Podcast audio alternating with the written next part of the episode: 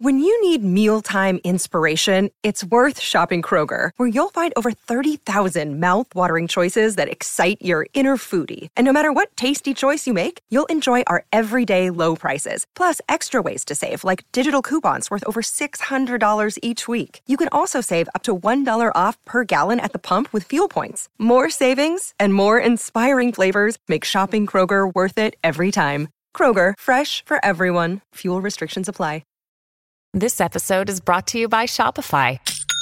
Forget the frustration of picking commerce platforms when you switch your business to Shopify, the global commerce platform that supercharges your selling wherever you sell. With Shopify, you'll harness the same intuitive features, trusted apps, and powerful analytics used by the world's leading brands. Sign up today for your $1 per month trial period at shopify.com slash tech, all lowercase. That's shopify.com slash tech.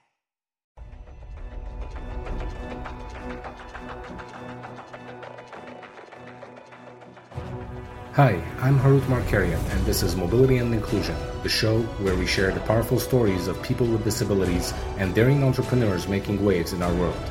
From technological innovations to best practices in business, we'll learn what it really means to live in an inclusive and universally designed environment.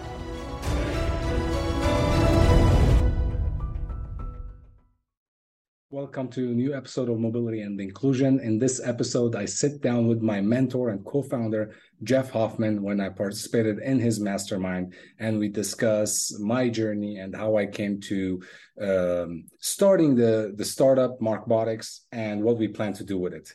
So sit back and enjoy my interview with Jeff Hoffman. Hi, I'm Jeff Hoffman. I'm serial entrepreneur and co host of the Explosive Growth Mastermind. Uh, my guest today is Harut Markarian. Um, we are going to tell you have a fascinating story uh, all the way around.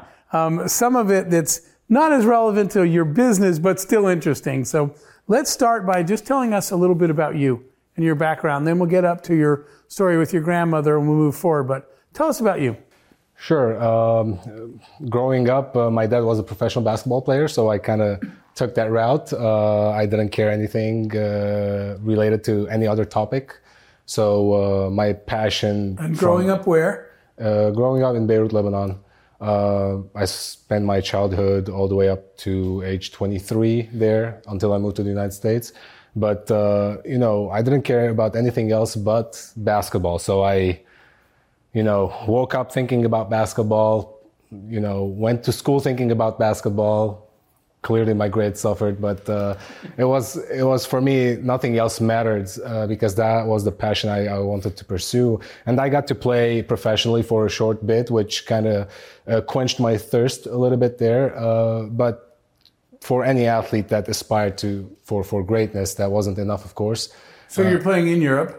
Uh, I'm in, in Lebanon. yeah. yeah. Oh, you play only in Lebanon. Only in Lebanon. Okay. Yeah. I played in the professional league in Lebanon for since I was 16 till 23. Okay. Um, 23, then my parents decided to uh, immigrate to the United States, and uh, there was a huge, uh, you know, give and take between me and my parents.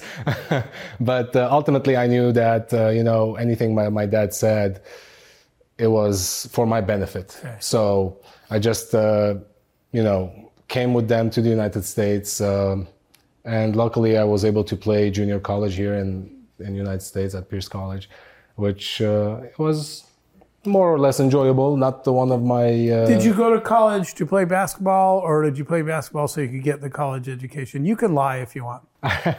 no, I actually. The only reason I stayed in the United States is because I was playing college basketball. Okay.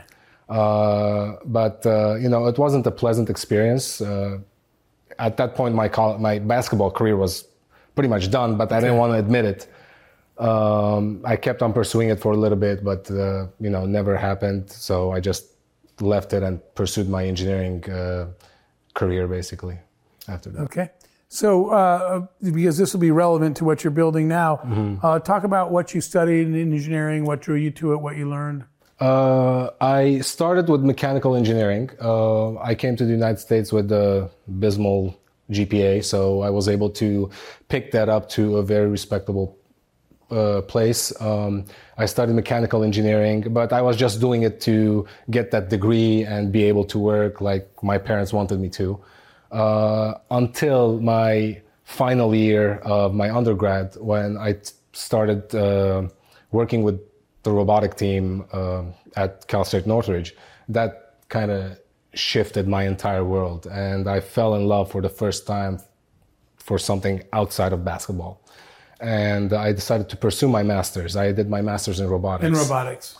And when I did my master's in robotics, uh, I participated in this project that assisted a significantly paralyzed person to propel his wheelchair through his thoughts.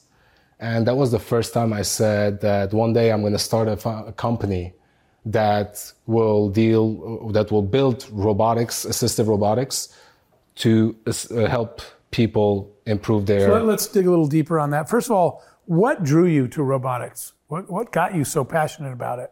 So, my senior design in my undergrad, we were uh, a team of six, seven that we were preparing for a competition uh, in Michigan. It was an international competition where you had to build an autonomous robot to maneuver a certain course, an obstacle course. Uh, and when I was working in that with that team, uh, I was the leader of the mechanical team. Um, so I designed the robot, I did the mechanical work, the electrical work, I did the navigation software. So it was very fulfilling experience okay. in terms of taking uh, uh, or participating in these various small uh, sections of the project. Uh, so that's kind of like really gave birth inside of me of, of the passion that I have for, for robotics, specifically for robotics to impact people's lives. So now let's talk about this uh, wheelchair project that you were on.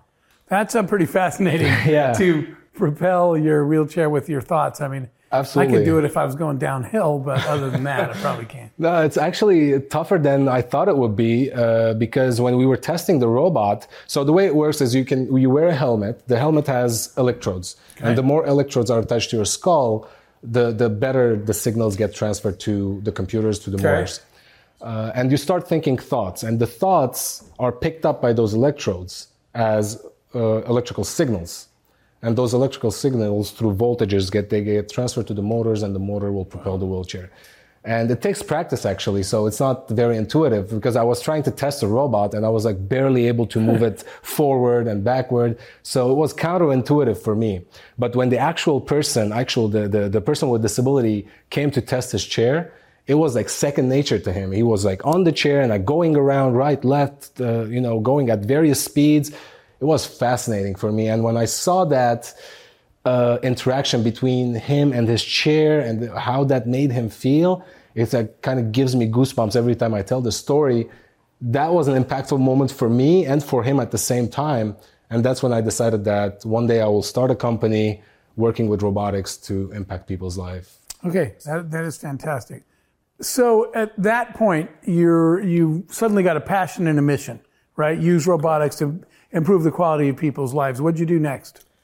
Well, uh, unfortunately, I didn't do anything right after. I just, you know, got the degree, went went to work. I worked for an aerospace and defense company for almost 15 years, and um, that was kind of what I was doing, and I was okay with that. I actually loved what I was doing, and I always say this: I never once in my life worked just to get a paycheck mm-hmm. because I enjoyed what I did.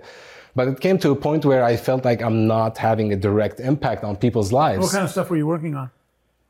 I worked on the C-17. I worked at the Boeing with the C-17, so I did an air refueling uh, project, uh, autonomous air refueling project, which was really cool. I worked on the F-5 T-38 with Northrop Grumman. Mm. Uh, so all military uh, military stuff, uh, which was very cool. I got to visit a lot of military bases, Air Force bases around around the country. Um, and met a lot of great uh, military personnel, which was also an impactful journey. And like, I don't think I would be here right now if I didn't have that experience. Okay. So um, it was all eye-opening uh, experiences for me. Um, and most recently, I uh, worked with uh, hand controllers that operated heavy machinery for the military equipments. So, uh, and I do have a patent in that uh, with with the company, of course, that I work for.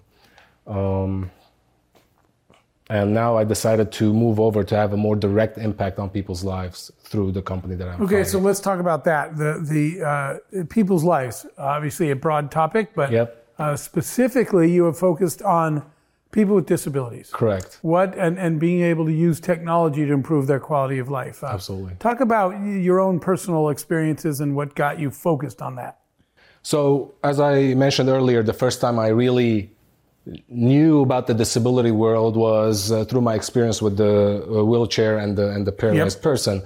Uh, but the turning point came when my grand, grandfather and grandmother, due to old age, became completely dependent on caregivers and family members. And one day, I was seeing how my aunt, my mom, my uncle, you know, they're significant, not significantly, but they they were older than me, so they were struggling to carry their parents to place them from one place to another, and then to have, you know, the, the clo- changing clothes. Um, so one day I told my uh, aunt that you know you, you shouldn't do this since I'm here. I will carry grandmother to uh, wherever you want to put her. And as I pick her up, her legs are completely dead, so they don't. She can't move them. And one of my legs got stuck between hers. And as I moved her over, I wasn't able to relocate my one leg. So I knew we were going to fall. And I was, you know, looking around to, you know, a sign from God to kind of save me in one way or another. Luckily, there was a perfectly empty couch next to us. So I shifted my entire weight on the couch and we fell on the couch. And I was so pissed when that happened because a lot of the uh, ramifications to elderly, to people with disability happens from falls. And I said, this, it has to be a better way. And I'm like, I don't want to uh, wait any longer. I want to start my company right now and build robots, assistive robots to, you know, help people with disabilities perform the, act- the activities of their, their, their daily living.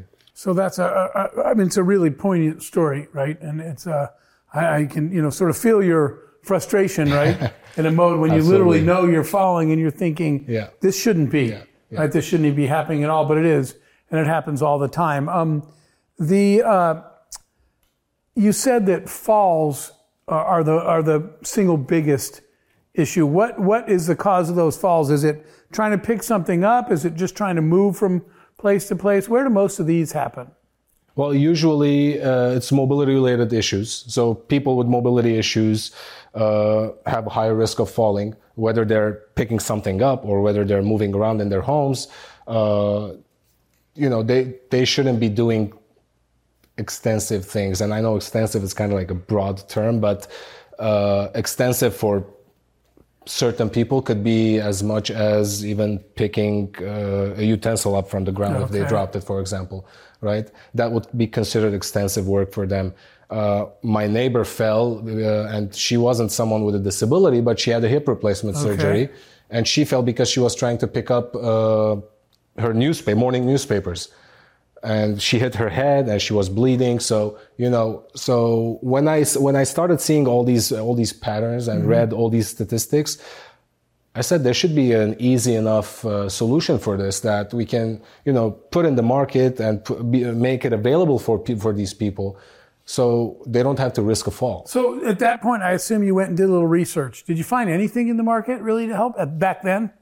Um, so I did some research. I was uh, more going asking uh, pediatricians, uh, uh, like people in homes, uh, elderly centers, elderly care centers, um, and uh, I was just trying to find their needs. I didn't know. I wasn't. I didn't know what product to go to market with. Um, but when one day one guy with a spinal cord injury came to my podcast and said, "Listen, man, if you invent something like this that assists people in picking things up from the ground, that will be beneficial to a lot of people with Sure. various disabilities." So that was the time when that idea or the light bulb went through my head, uh, and uh, I showed them a scaled prototype of, of something similar that I worked dur- when I was doing my master's uh, in robotics.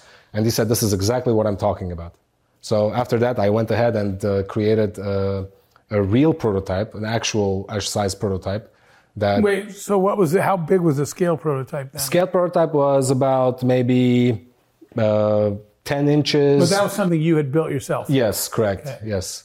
And I mean, the, the actual prototype right now, I built it myself as well. It's actually took me three months to build it because uh, I used products from off the, sh- uh, off the I shelf was going to products. ask you, it's Yeah. off the shelf, Oh, right? yeah, I, I, everything is off the shelf products. I'm not saying that that's what's going to go to the market, but this is enough to prove the concept. So that was the next step, prove the concept. Correct. So you started a company. I started a company, um, and uh, you know, uh, I was trying to see how I'm going to get funding to bring this to the market, and uh, what are the best ways to deliver this to the market. And it was a learning curve. Uh, so it was a, an educational uh, journey for me because it's something that I've never done before. So.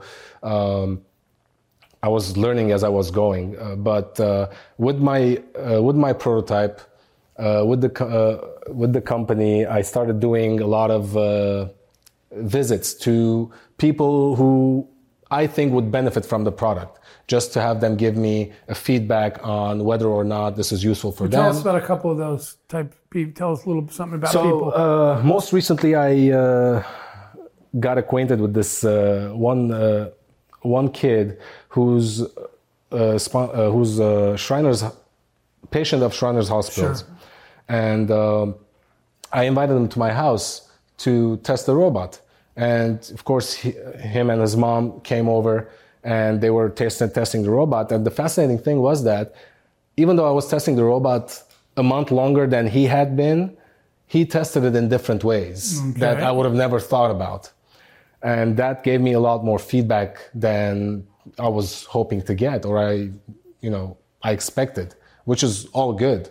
Uh, and at the end, he said, "I wish I could take this with me," which is like, which is nice, also, yeah. yeah. it's like it's it's good to hear, but at the same time, it's like I can't give it to him. So it was like it was a double-edged kind of sword there. Um, but it was a, a verifying step for me, you know, in terms of okay, Right. I'm, I'm on the right track now. Now I need to do more of this to uh, let people know about this product, and so the people can tell me what other features they might want to see in this product. Sure. Well, in the test uh, uh, with this uh, young disabled person, what was he doing? What was he testing? So he was testing grabbing things from the ground from the table where you know if it's in the center of the table he can't reach because he's on a wheelchair so he was uh, having the robot reach the reach the center of the table and Okay. uh, and grab the remote control we tried a water bottle we tried uh, random uh, pieces of utensils that we put on the ground on the floor. Is it quiet? uh, it's it's. Uh, I mean, the prototype is maybe more noisy than uh, the final product. I was just wondering if you could send it in to get somebody's wallet or something, and then just wheel, then just wheel out. Well, we can probably do it. We can probably do it. But uh, this the, the the one thing that I still need to work on the prototype would be the end effector design, and that's where the gr- gripping happens.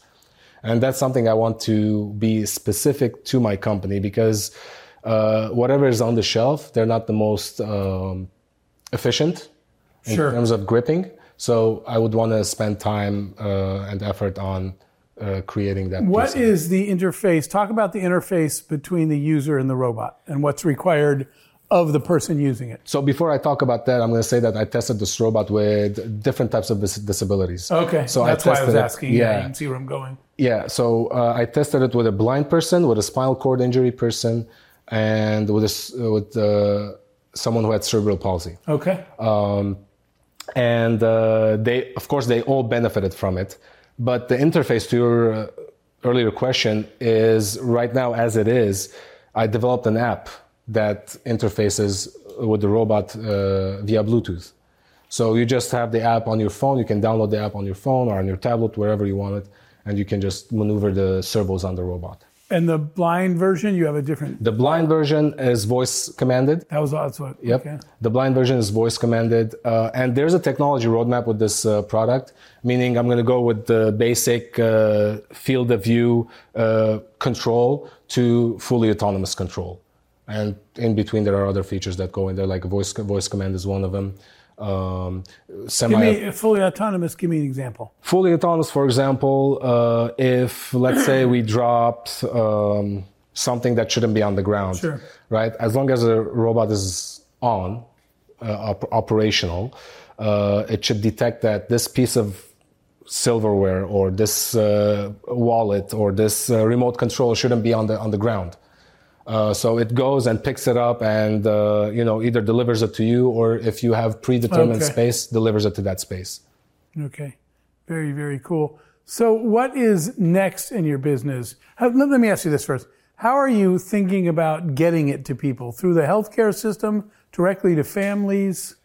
Right now, I'm going after families directly Okay. uh, because I um I don't have the ties. Being a new company, the, the the the ties to the healthcare system are limited, or I don't have them. I'm still establishing them. Okay. So um, that's a work in progress. But in the meantime, I'm testing it out with the families directly. But in my uh, my business model would be only five percent direct sales in terms of B2C. The rest is more B2B. That's what you want to evolve to. Correct. Patents? Uh, I do have a provisional patent on this and on two other products that are in the pipeline. Okay. Um, what other types of products? Just different robots or? So, uh, I mean, well, when, when, when we say robot, we can think of this tripod as a robot, It's a you broad know. term. Uh, but uh, what I'm so what I have in the pipeline, one is an automatic pill dispenser for people with amnesia. Uh, so this has a digital clock on it and the, and the display. For example, if I'm if I'm taking care of my grandmother and she's not remembering to take her pills on time, this pill dispenser will dispense pills and make an alarm noise that okay, it's time for you to take your pill, and these are the pills that you need to take. Of course, someone preloads them. Okay. And if I buy both products, the robot will just bring it over and put it in my mouth. Exactly. Pretty Well, good. uh, maybe not put it in your mouth. That's a liability, liability there, but you know, it will hand it over to you. Um, and what else? So that's interesting. You said yes, two different and the, the other one, um, it's an autonomous wheelchair for uh, public use. And when I say public use, I mean in uh, airports, museums, uh, theme parks. Uh, so these are uh, wheelchairs that uh, people can order via an app. We're going to develop an app, uh, and we're going to.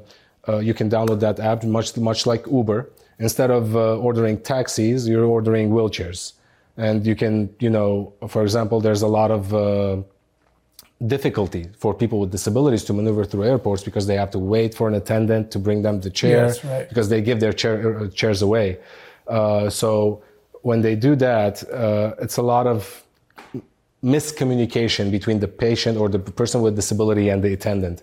So we're kind of like eliminating that miscommunication and a lot a lot of times people and airlines don't have the dedicated personnel for this. So they just use whoever they have on staff to do it. So i think it's a benefit to both parties both people with disabilities and the airlines uh, to have this available for them. So the patient will go or the, not the patient the person with disability would go and just order a chair. The chair would come to them autonomously and they will input wherever they want to go. If it's TSA, the, the chair will take them to through TSA, and they will take them to their final destination, wherever the gate is. Pretty cool.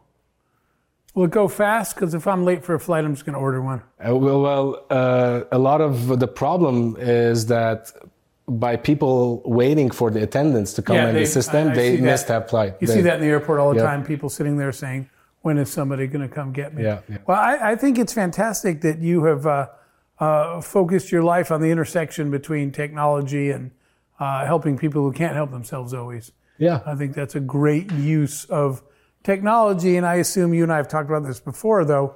You know, the next layer is the AI part, right? So that the technology, the robots keep learning Mm-hmm. Yeah. how to better work with that individual absolutely customer as absolutely. they go. So, for, for for example, the first product uh, I uh, named it Grace, uh, the the robot, the mobile robotic arm. Um, when I when we go to the extreme of the technology roadmap, that, like the final end, that will have an AI incorporation to it, and it will classify your uh, products or your, your pieces at home, and it knows what's what. It, it can differentiate a utensil from a remote control from Sure. from a towel. So it knows what to grab, how to grab, when to grab, where where to take it. So it's interesting. It's definitely an interesting Uh, that, that's technology. really, really exciting. Well, uh, commend you very much for making this your mission. Thank you. It's going to change a lot of people's lives. If they want to find out more, They can go to my website, uh, www.markbotix.com, and that's spelled M A R K B O T I X.com. And they will have all the information from there. okay, fantastic. Thank you so much for Thank joining you. us today. Thank you so much for your time. All right. This podcast is a part of the C Suite Radio Network. For more top business podcasts, visit c-suiteradio.com.